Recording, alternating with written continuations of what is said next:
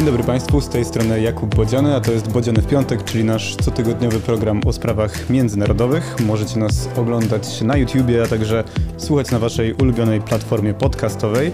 Ten i inne programy kultury liberalnej powstają tylko dzięki Waszemu wsparciu. Wsparciu, za które serdecznie dziękuję i wsparciu, dzięki któremu mogę zapraszać do naszego studia tak wspaniałych gości, jak dzisiaj, bo moim gościem dzisiaj jest Konstanty Gebert. Witam serdecznie. Dzień dobry, bardzo dziękuję za niezasłużony komplement. W pełni zasłużony. Konstanty Gebert, e, również kultura liberalna, publicysta, dziennikarz, znawca problematyki międzynarodowej, ale przede wszystkim wydaje mi się znawca polityki e, izraelskiej. I o Izraelu będziemy dzisiaj rozmawiać. Jest pan również autorem wielu książek na temat Izraela, z e, czego ta ostatnia to Pokój z widokiem na wojnę. Najnowsza, nie ostatnia, nie przesądzajmy wypadków. Tak, najnowsza, szczególnie, że właśnie tych, e, jest to historia opowiedziana państwa Izrael, państwa Izraela, opowiedziana poprzez wojnę. E, link do książki znajdziecie w opisie, ale też naszą rozmowę o książce również znajdziecie w opisie i serdecznie zachęcamy zarówno do rozmowy, jak i do zakupu książki. I my właśnie również będziemy dzisiaj o Izraelu rozmawiać, bo w Izraelu dzieje się dużo i dzieje się źle. I chciałem zacząć od takiego pytania, czy rząd powinien być roztropny? Na zdrowy rozum rząd musi być roztropny, podejmuje decyzje, y, które wpływają bezpośrednio na fundamentalne sprawy państwa i jego obywateli. Ale nie ma co zakładać, że z tego powodu, że ktoś został wybrany do parlamentu, czy jest politykiem, to od razu znaczy, że będzie roztropny. Dlatego w większości państw na straży tej roztropności stoją rozmaite systemy, które ograniczają arbitralność rządu. Tak? Przede wszystkim są to konstytucje, ale także to na przykład, że parlament jest dwuizbowy, więc jest możliwość e, kontroli i refleksji. E, nie wszystko jest pod kontrolą rządu, są władze samorządowe, władze lokalne. Innymi słowy, w ogromnej większości państw są takie systemy, które ograniczają złe skutki ewentualnej nieroztropności rządu. W krajach, gdzie na przykład nie ma konstytucji, jak Wielka Brytania, utarła się doktryna prawna, że rząd musi być roztropny i że na straży tej roztropności stoją sądy. I podobnie jest w Izraelu. E, w izraelskiej doktrynie konstytucyjnej wymaga się, by rząd podejmował decyzje roztropne, a na straży tego stoi niezawisły system radców prawnych, którzy funkcjonują we wszystkich ministerstwach i którzy oceniają, czy decyzje podejmowane przez ministrów, czy przez rząd jako całość są roztropne. Jeżeli uznają, że nie, mogą wystąpić z wnioskiem do niezależnej prokurator generalnej, o wystąpienie z kolei z wnioskiem do niezawisłego Sądu Najwyższego, żeby o ile przekonają panią prokurator, a i pani prokurator przekona sąd, żeby się tym zajął, wtedy sąd może rozpatrzyć kwestię ewentualnej nieroztropności i ewentualnie wydać wyrok zakazujący realizacji jakiejś decyzji rządowej. W Izraelu sąd robi to rzadko, ale na przykład zrobił to w styczniu tego roku, kiedy nowa koalicja pod wodzą premiera Benjamina Netanyahu e, zamierzała powierzyć funkcję ministra finansów Arię Deriemu, przywódcy koalicyjnej partii Szas. E, pan Deri 20 lat temu odsiedział wyrok więzienia za oszustwa podatkowe, a rok temu został ponownie skazany za oszustwa, tym razem w zawieszeniu, bo obiecał sądowi, że się wycofa z życia publicznego. Następnie stanął do wyborów, został wybrany, jego partia e, zebrała dziewięć miejsc w Knesecie, weszło do koalicji rządowej i z koalicyjnej układanki wynikało, że Derry powinien zostać ministrem finansów. Radca prawny rządu uznał, że powierzanie resortu finansów osobie dwukrotnie skazanej na oszustwa byłoby nierozsądne. Nieroztropne. Nieroztropne. To jest problem z tłumaczeniem tego zwrotu, bo hebrajski zwrot derech erec e, dosłownie znaczy no, droga ziemi, czyli w wolnym przekładzie, no tak jak należy postępować, tak? Otóż y, pani prokurator generalny się zgodziła i sąd potwierdził jej ocenę, że powierzenie resortu finansów osobie skazanej za oszustwa byłoby, cytuję z wyroku sądu, skrajnie nieroztropne. Ariaderi ministrem finansów nie został. Za to e, rząd wystąpił z inicjatywą ustawodawczą zniesienia wymogu roztropności z decyzji rządowych, i w poniedziałek ta ustawa została w Knesecie przegłosowana. To jest pierwsza przegłosowana ustawa z pakietu ustaw mających reformować system sądownictwa, które koalicja zapowiedziała, a który budzi ogromny protest Izraelczyków tysiące, dziesiątki tysięcy, w pewnym momencie 600 tysięcy ludzi wychodziło na ulicę, by pokojowo protestować przeciwko temu zamachowi na sądownictwo. 10-milionowym kraju. 10-milionowym kraju. No więc poniedziałek ponieśli klęskę. E, niezależnie od gigantycznej mobilizacji, e, rząd przeforsował swoją ustawę 64 głosami do zera.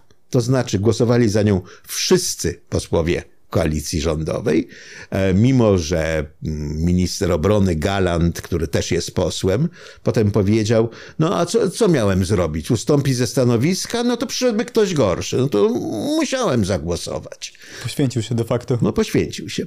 Natomiast e, nie było żadnych głosów sprzeciwu, ponieważ cała opozycja, która oprócz tego wcale niekoniecznie jest zjednoczona, wyszła z sali obrad na znak protestu, uważając sam pomysł takiej ustawy za zamach na niezawisłość sądownictwa. To zwycięstwo oznacza jedno, że cenę polityczną za zniesienie niezawisłości sądownictwa rząd już zapłacił. W związku z tym, jeżeli postanowi zrealizować następne etapy zapowiedzianej reformy, to znaczy ustawy, która przyznaje Knesetowi, parlamentowi prawo do odrzucania wyroków Sądu Najwyższego i ustawy, która daje przedstawicielom rządu większość miejsc w komisji mianującej sędziów. Jeżeli postanowi przeforsować te dwie ustawy, to je przeforsuje, bo cenę już zapłacił.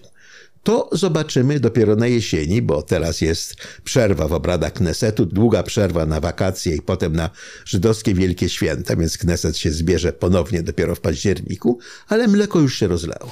No dobrze, to zatrzymajmy się w takim razie na tym, gdzie obecnie jesteśmy. Trwa 29 tydzień tych protestów, ogromnych protestów, włącznie z blokowaniem autostrad, e, próbą blokowania największych lotnisk w, w Izraelu, protestami. Pan też pisze w tego tygodniowym tekście w Kulturze Liberalnej, też link znajdziecie w opisie. Tekst ma tytuł Izrael może stracić wszystko. I tam też y, jest jasno powiedziane, że protestują nawet rezerwiści, czyli de facto fundament obrony Izraela i to wszystko na nic. No, to, czy to wszystko na nic, to jeszcze zobaczymy, bo o tym za chwilę. Natomiast to, że protestują rezerwiści, to w ogóle nie jest żadna nowość, ponieważ wszyscy obywatele Izraela są rezerwistami, tak? Wszyscy mężczyźni i kobiety służą w wojsku, ale forma protestu, jaką przyjęła część rezerwistów, jest to niezwykle istotne. Mianowicie ponad 10 tysięcy z nich podpisało deklarację, że jeżeli ta ustawa przejdzie, oni odmówią dalszej ochotniczej służby w wojsku. To są głównie piloci, prawda? Ci rezerwiści. Wśród tych 10, ponad już teraz pewnie 11 tysięcy albo i więcej, jest ponad tysiąc y, żołnierzy i oficerów lotnictwa, z czego prawie 500 pilotów. To ma fundamentalne znaczenie, ponieważ, jak się rzekło, wszyscy służą w wojsku, potem służą w rezerwie i potem mają możliwość przedłużenia ochotniczo służby w rezerwie. W niektórych rodzajach broni, jak na przykład w piechocie, to nie jest bardzo istotne, ale nic nie zastąpi doświadczonego pilota. Na, na to, by mieć to doświadczenie, no pracuje się całe lata. I jeżeli doświadczeni piloci odmówią dalszej służby w rezerwie, lotnictwo zostanie w poważnym stopniu sparaliżowane. Dlatego też, e, reagując na ów bunt rezerwistów, dowódca armii poinformował ministra obrony, że potencjalnie może to zagrozić spójności i zdolności działania sił obrony Izraela. To jest poważne zagrożenie. No i rozumiem, że ze strony Likudu, ze strony koalicji rządzącej takie zachowania są niemal uznawane za zdradę, tak? No bo mieliśmy taki film, został wypuszczony przez właśnie stronę rządową do internetu, gdzie była scena z pola bitwy, w której byli żołnierze izraelscy i oni znajdowali się w jakiegoś rodzaju terapatach i tam wzywali pomoc, wsparcie lotnicze konkretnie i następnie było, byli pokazani ci piloci, którzy pytali, a jakie jest wasze zdanie w kwestii reformy sądownictwa? Bo jeśli ono jest, e, jeśli ją popieracie, no to my może jednak nie, nie przyjdziemy wam z pomocą. Czy to jest tak, że armia została zupełnie wciągnięta w konflikt polityczny, bo wydawało się, nawet w Polsce a dużo tych podobieństw e, też, jak Państwo widzą, pomiędzy Polską a Izraelem jest, szczególnie w kwestiach e, reformy czy deformy sądownictwa, co zresztą wprost przyznał e, wiceminister Jabłoński, dosyć niefortunnie, no ale on myślał, że chyba warto się tym pochwalić. W Polsce ta armia wydaje się, że, że była poza tym konfliktem politycznym, a tu jest no, w spocie, tak? Znaczy podział w armii jest w spocie mającym pokazać, że ci, którzy popierają mm, opozycję, no de facto zagrażają bezpieczeństwu państwa.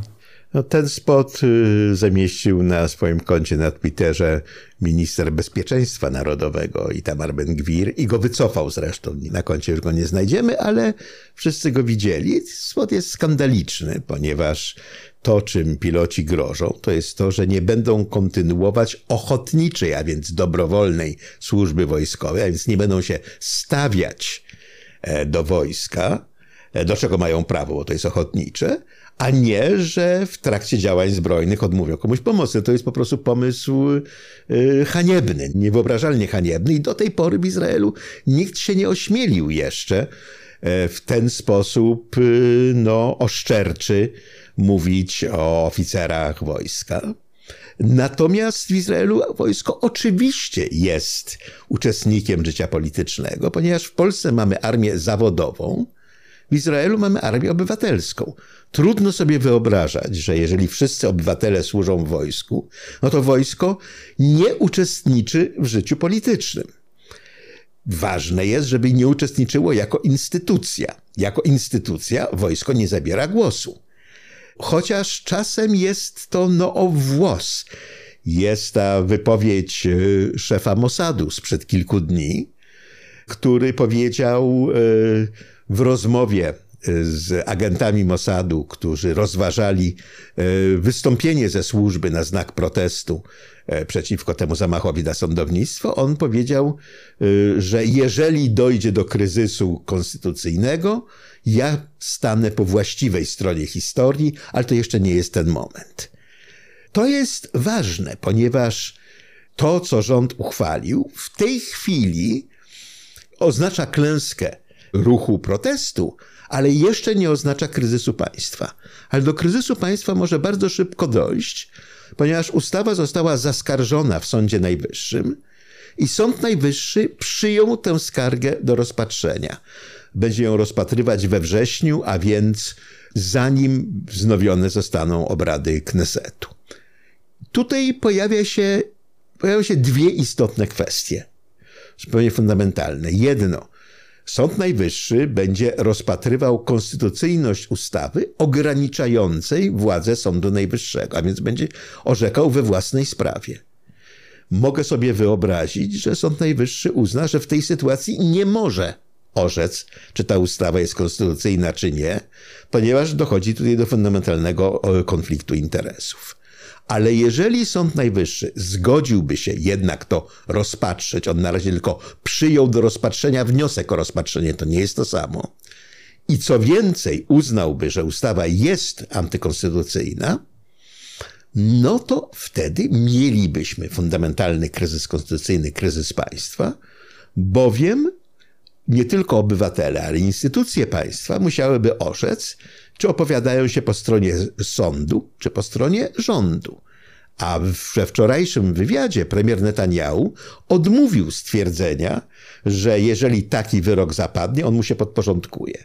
Powiedział, że ma nadzieję, że do czegoś takiego nie dojdzie, ale odmówił potwierdzenia, że rząd wykona wyrok sądu. Ale to znowu jest polska sytuacja, która pokazuje, jak to, jak to może wyglądać, tak? Znaczy mamy sądy czy konkretnych sędziów, którzy mówią, że wyroki na przykład Trybunału pani Julii Przyłębskiej są niezgodne, ponieważ ten Trybunał działa, czy został powołany w sposób nielegalny. W związku z tym oni de facto osądzają, czy wydają wyroki bezpośrednio na podstawie e, konstytucji, a mamy też sędziów, którzy zostali wybrani zgodnie z kluczem politycznym partii obecnie rządzącej, Prawa i Sprawiedliwości.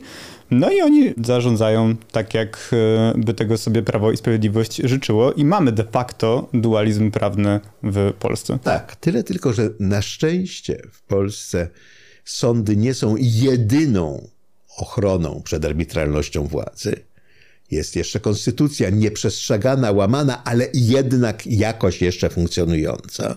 Jest też ambasada Stanów Zjednoczonych. Jest ambasada Stanów Zjednoczonych jako ostateczna instancja. Jest przede wszystkim Unia Europejska, której jesteśmy członkiem i która co prawda nie może bezpośrednio ingerować w polskie życie polityczne, ale może kazać rządowi ponosić wysokie koszty łamania praworządności, co widzimy przy alokacji funduszy i a zwłaszcza ich wypłacie. Tak? Więc w Polsce mamy rozmaite systemy ograniczające arbitralność rządu. W Izraelu jedynym takim systemem jest sąd.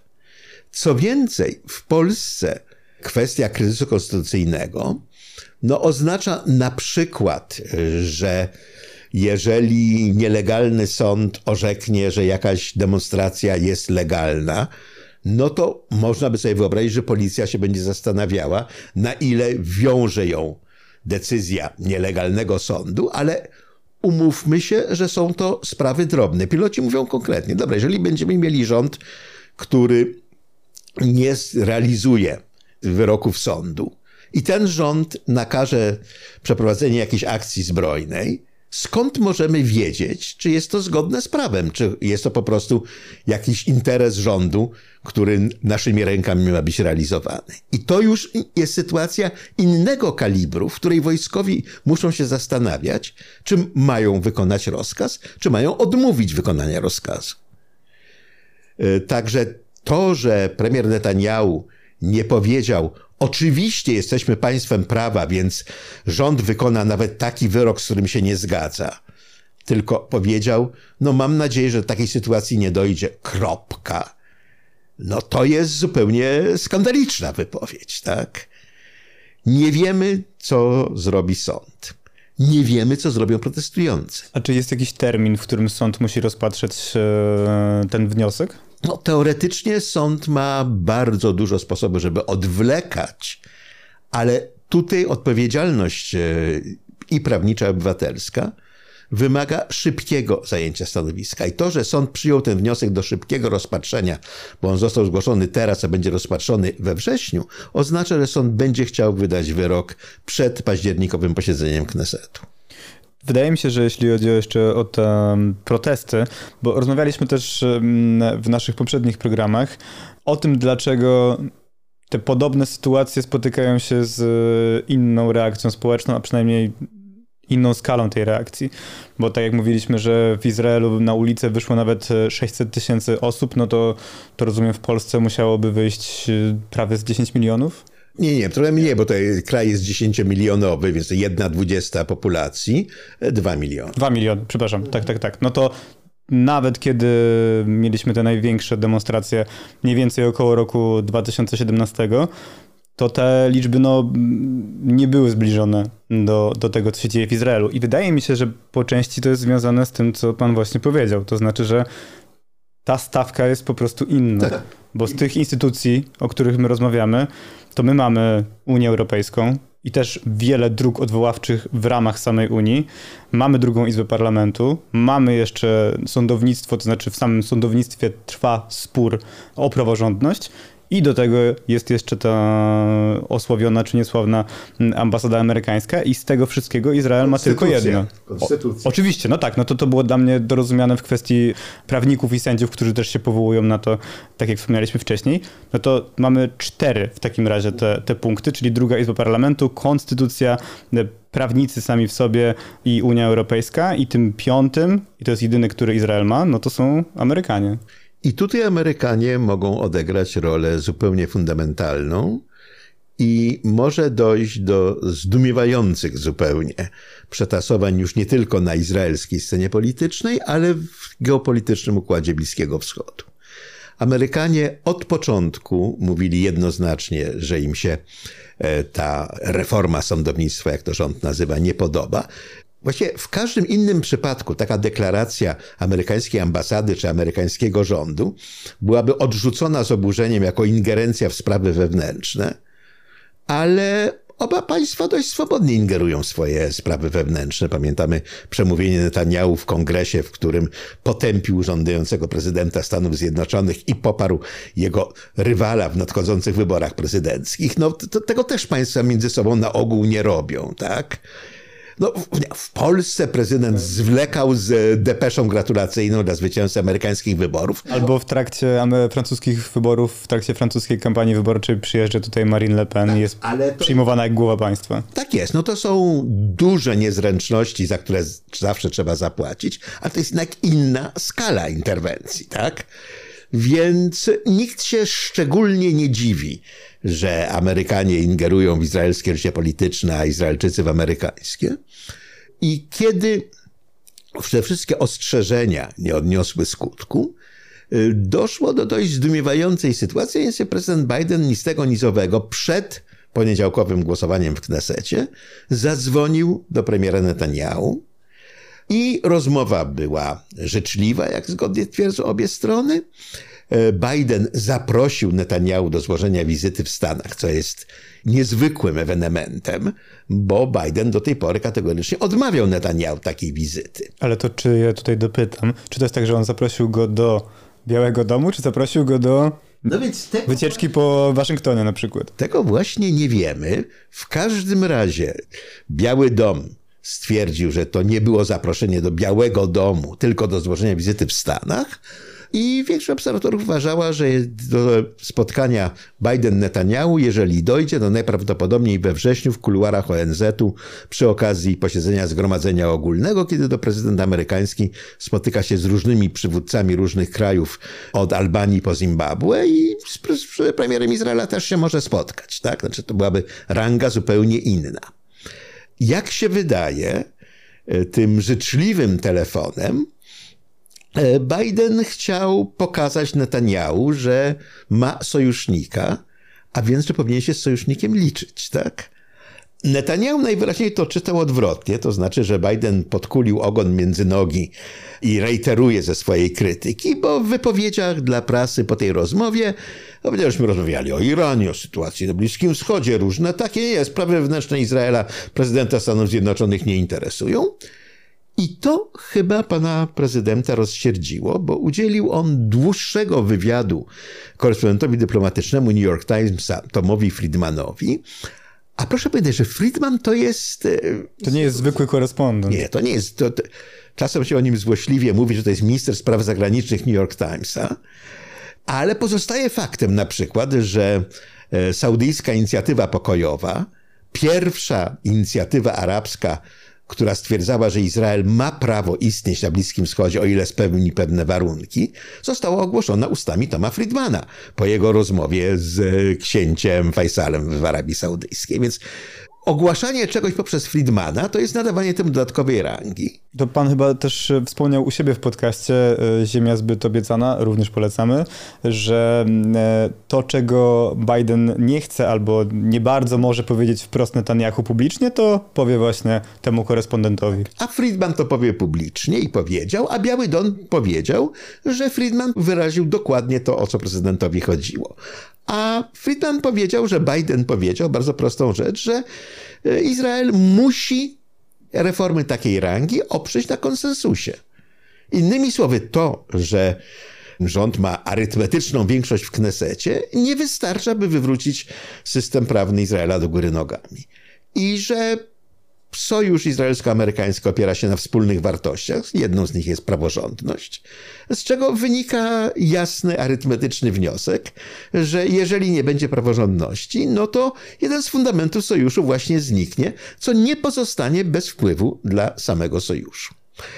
E, Netanyahu, jak się wydaje, zignorował to ostrzeżenie kompletnie. W każdym razie ustawa przeszła, jak się rzekło, 64 głosami do zera. I wtedy Biden znowu wezwał Friedmana do Białego Domu i przedstawił mu coś, co Friedman opisał w swoim komentarzu e, opublikowanym kilkanaście godzin temu w New York Timesie, e, co jest rzeczywiście sensacją. Od dawna było wiadomo, że trwają trójstronne rozmowy Izrael, USA, Arabia Saudyjska na temat warunków ewentualnego nawiązania stosunków między Saudami a Izraelem. Gdyby do tego doszło, miałoby to charakter zupełnie przełomowy, ponieważ to by oznaczało nie tylko normalizację stosunków między Arabią Saudyjską a Izraelem, ale między światem arabskim a Izraelem w sytuacji, kiedy stosunki ma Jordania, Egipt, Zjednoczone Emiraty i Maroko, jeżeli do tego grona dołączy Arabia Saudyjska, no to trzeba być Syrią, żeby się znaleźć poza tym gronem, tak?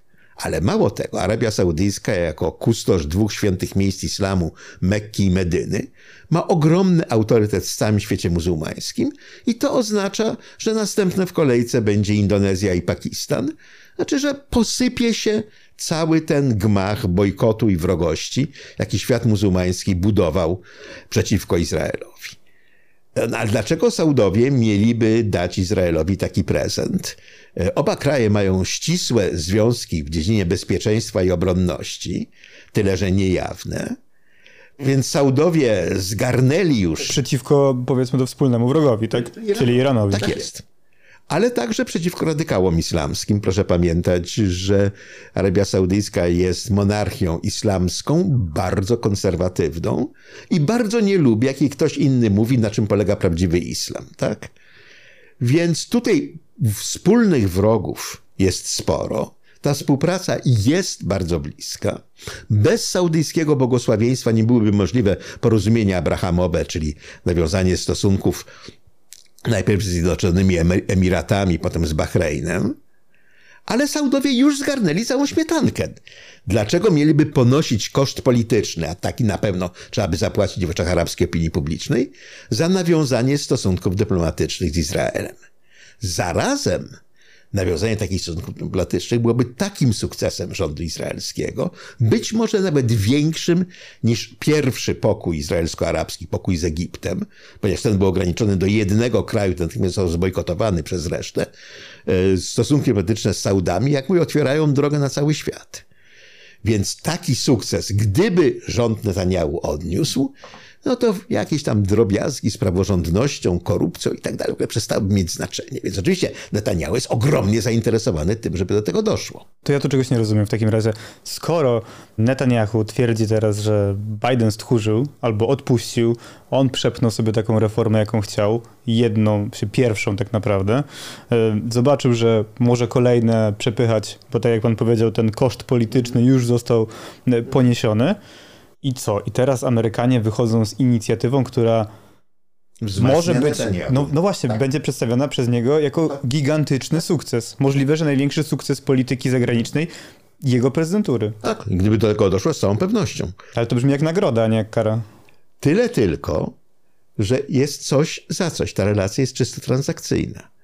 Więc Saudowie stawiają wobec Amerykanów trzy warunki żądają po pierwsze y, traktatu o pomocy wojskowej, innymi słowy traktatu, który stwierdza, że jeżeli Arabia Saudyjska zostanie zaatakowana, Stany Zjednoczone przyjdą jej militarnie z pomocą.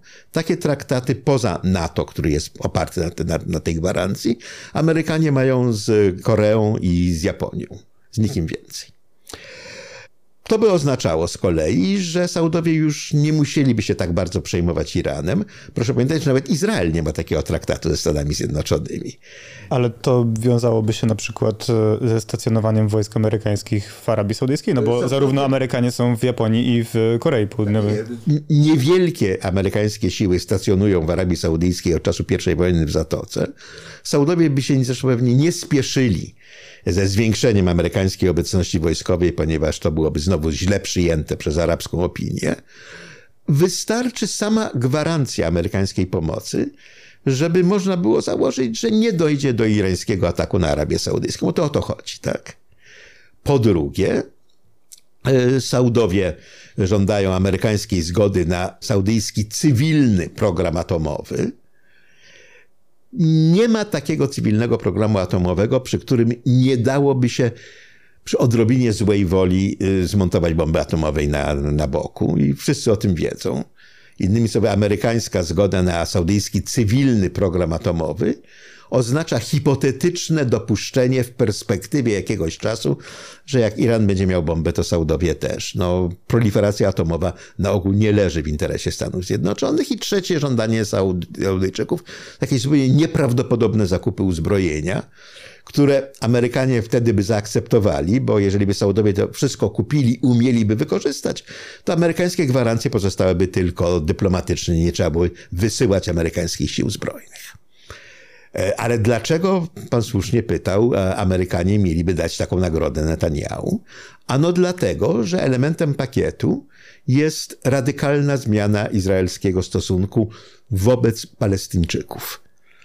E, mianowicie, żeby Saudowie zgodzili się nawiązać stosunki z Izraelem, według Friedmana, tak jak mówię, to jest autor, no, który pozostaje bardzo pod wrażeniem, jakie sam na sobie zrobił, to prawda, ale są podstawy do tego wrażenia, tak? Izraelczycy musieliby spełnić trzy warunki. Po pierwsze, formalna, prawnie wiążąca deklaracja, że nie anektują zachodniego brzegu. Bez ale, bez może, bez troszkę, nie. Po drugie, formalna i prawnie wiążąca deklaracja, że nie będą budowali nowych osiedli, ani rozbudowywali istniejących. Znowu, nie beztroszkę, nie tutaj jest potrzebny domek, a tutaj trzeba przedszkole postawić. Nie. I po trzecie, y, że tak jak przewidywały to układy z Oslo, układy między Izraelem a Organizacją Wyzwolenia Palestyny z 1995 roku, które rozpoczęły izraelsko-palestyński proces pokojowy, który teraz zaginął gdzieś na pustyni, że przekażą część tak zwanego obszaru C zachodniego brzegu pod administrację autonomii palestyńskiej. Układy z Oslo dzieliły zachodni brzeg na obszar A, gdzie autonomia sprawuje pełnię władzy cywilnej i bezpieczeństwa, obszar B, gdzie autonomia sprawuje władzę cywilną, ale Izrael sprawuje władzę bezpieczeństwa i obszar C to są jakieś dwie trzecie zachodniego brzegu, ale to jest niemal wyłącznie pustynia, gdzie Izrael sprawuje władzę i cywilną, i wojskową. Część tego obszaru należałoby przekazać pod władzę autonomii palestyńskiej. Jeżeli Izrael przystałby na takie warunki, to Saudowie mogliby zasadnie otrąbić sukces, bo to oznacza, że rozwiązanie dwa państwa dla dwóch narodów znowu wraca do gry i wtedy opinia arabska by im wybaczyła e, nawiązanie stosunków z Izraelem. Mało tego, e, Saudowie zyskaliby ogromną popularność. Tyle tylko, że obecny rząd izraelski na takie warunki przystać nie może. Są one absolutnie sprzeczne z tym, co programowo deklaruje faszyzująca skrajna prawica, która jest częścią tej koalicji, e, partia Żydowska Potęga i religijny sionizm, a więc zgoda Netanyahu na amerykańskie warunki oznaczać będzie wyjście faszystów z koalicji, a tym samym upadek tego rządu. I tutaj sytuacja zaczyna się robić interesująca. Normalnie konsekwencją utraty większości parlamentarnej są nowe wybory.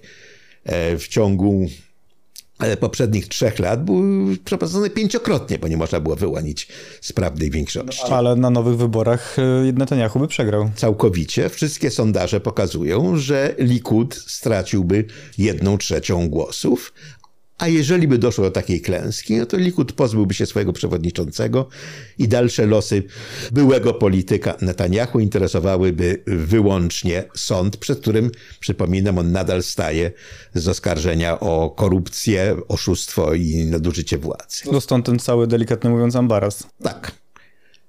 Tyle tylko, że w tej sytuacji Netanyahu może wystąpić z dramatycznym apelem do opozycji i stwierdzić: spójrzcie, co wynegocjowałem. Koniec konfliktu ze światem muzułmańskim. Czy nie zechcecie dołączyć do mnie i wesprzeć to może najważniejsze w historii Izraela posunięcie polityczne. No oczywiście ceną za to byłoby to, że co było, to było.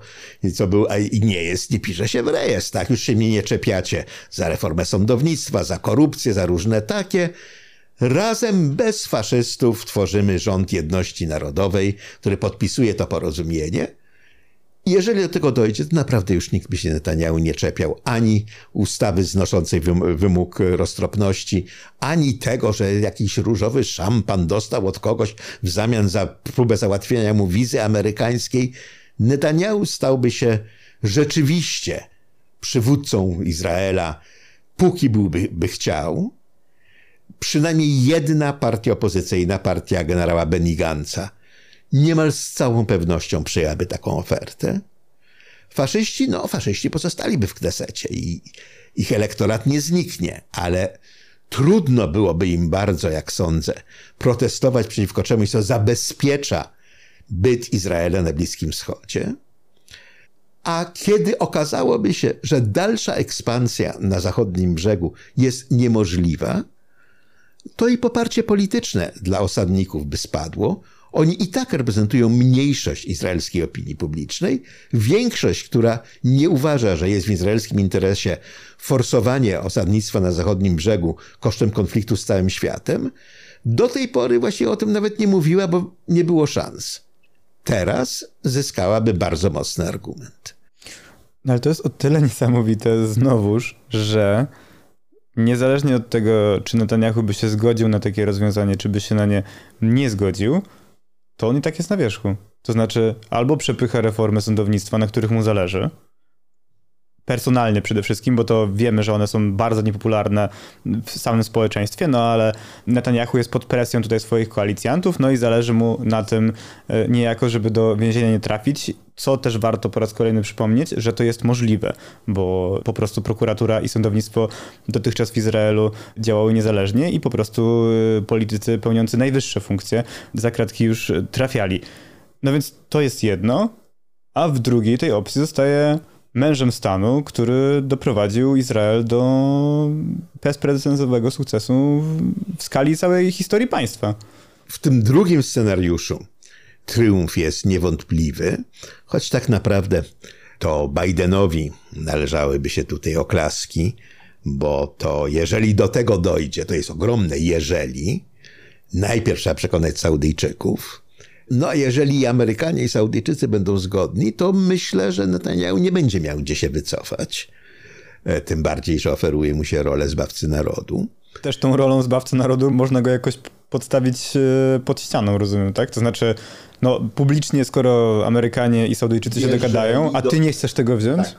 No, na razie to już funkcjonuje jako, jako argument w izraelskiej debacie, bo zakłada się, że Friedman nie zmyśla że mówi to, co, co uważa Biden, ale tu nic jeszcze nie zostało dokonane. A natomiast ten pierwszy scenariusz to nie, niekoniecznie jest scenariusz zwycięski. On jest zwycięski tylko wtedy, jeżeli e, Netanyahu udałoby się złamać i Sąd Najwyższy w ten czy w inny sposób sprawiając, że Sąd Najwyższy nie uzna tej ustawy za niekonstytucyjnej i ruch protestu. Ale jeżeli to się nie uda, to Netanyahu przejdzie do historii jako ktoś, kto złamał państwo izraelskie. Bo rzeczywiście, jeżeli ruch protestu będzie trwał przy swoim, a Sąd Najwyższy uznałby tą ustawę za niekonstytucyjną, to oznacza rozłam państwa. Mało tego, e, Biden dość jednoznacznie powiedział, że ten sojusz opiera się na wspólnych wartościach jeżeli Izrael przestałby być państwem praworządnym, podważyłby podstawy sojuszu ze Stanami. To by się mogło przejawić na przykład w ograniczeniu albo wręcz zniesieniu amerykańskiej pomocy wojskowej dla Izraela, o czym publicznie powiedzieli niedawno dwaj byli ambasadorowie, a zresztą w samym Izraelu trwa dyskusja, czy ta pomoc wojskowa, która służy finansowaniu amerykańskiej zbrojeniówki, żeby dostarczała broń do Izraela, nie przynosi krajowi więcej szkody niż korzyści, na przykład ogranicza rozwój izraelskiej zbrojeniówki. No tak, bo to są amerykańskie pieniądze na amerykański sprzęt. Tak. Ale co więcej, gdyby Netanyahu złamał państwo po to, by nie zapewnić mu bezpiecznego bytu, co by gwarantowała umowa z Saudyjczykami, to byłby to właściwie akt zdrady, tak? Więc w tej chwili to, co Biden zrobił, to dostarczył Netanyahu łopatę, żeby mógł się wykopać z dołu, w którym się sam zakopał i jeszcze powiedzieć, że nie był w żadnym dole, tylko siedział na chmurce. Mało który przywódca dostał od przywódcy innego państwa tak szczodrą ofertę. Oczywiście w tym wypadku w brydża gra się nie parami, tylko trójkami, bo to jest nie tylko Waszyngton i Jerozolima, ale i Riyad. Ale prawdy powiedziawszy, przywódca Arabii Saudyjskiej, który miałby możliwość dostać od Amerykanów gwarancję bezpieczeństwa państwa i by to odrzucił, no nie przeszedłby dobrze do historii, a być może nawet przestałby być przywódcą.